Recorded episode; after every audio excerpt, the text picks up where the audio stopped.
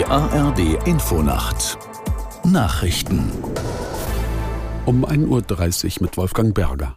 Fahrgäste in Deutschland müssen sich heute auf massive Einschränkungen im öffentlichen Nahverkehr einstellen. Die Gewerkschaft Verdi hat Beschäftigte zahlreicher Verkehrsbetriebe zu einem Warnstreik aufgerufen. Aus der Nachrichtenredaktion Marei Beermann.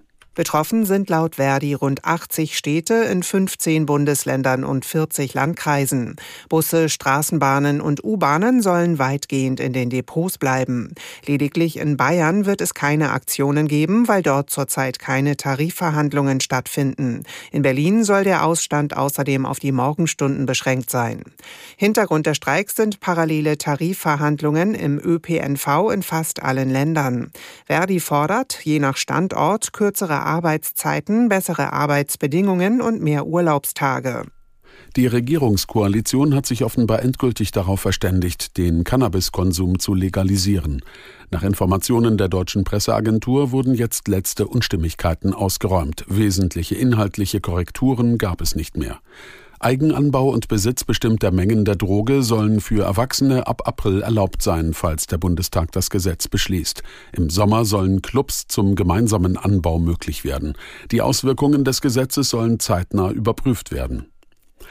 Der ukrainische Präsident Zelensky sieht das milliardenschwere Hilfspaket der EU als Signal an Russland und die USA. Die Einigung zeige deutlich, dass Europa standfest ist, sagte Zelensky in seiner täglichen Videobotschaft. Zugleich sei es eine Botschaft an Washington, dass Europa sich für die ukrainischen Belange engagiere und Einigkeit demonstriere. In den USA liegen wegen innenpolitischer Diskussionen zwischen Demokraten und Republikanern weitere Rüstungshilfen auf Eis. Das Finanzpaket in Höhe von 50 Milliarden Euro ist auf vier Jahre angelegt. Ungarn hatte sein Veto zurückgezogen. US-Präsident Biden hat Sanktionen gegen vier israelische Siedler aus dem Westjordanland verhängt. Die Männer werden für Angriffe auf Palästinenser verantwortlich gemacht. Sie dürfen nicht mehr in die Vereinigten Staaten einreisen und Vermögen in den USA werden eingefroren. Menschenrechtsgruppen berichten, die Siedler hätten Autos in Brand gesteckt und Beduinengemeinden angegriffen. Seit Beginn des Krieges zwischen der Hamas und Israel im Gazastreifen haben sich auch die Spannungen im Westjordanland verschärft. Palästinenser beklagen vermehrte Gewalt von israelischen Siedlern gegen ihre Dörfer. Und das Wetter in Deutschland. Gebietsweise Regen, in der Mitte trocken, plus 5 bis minus 1 Grad, an den Küsten windig. Tagsüber im Norden und Osten etwas Sprühregen, in Hochlagen Schnee, im Südwesten trocken, 3 bis 11 Grad, an den Küsten und den Hochlagen Sturmböen.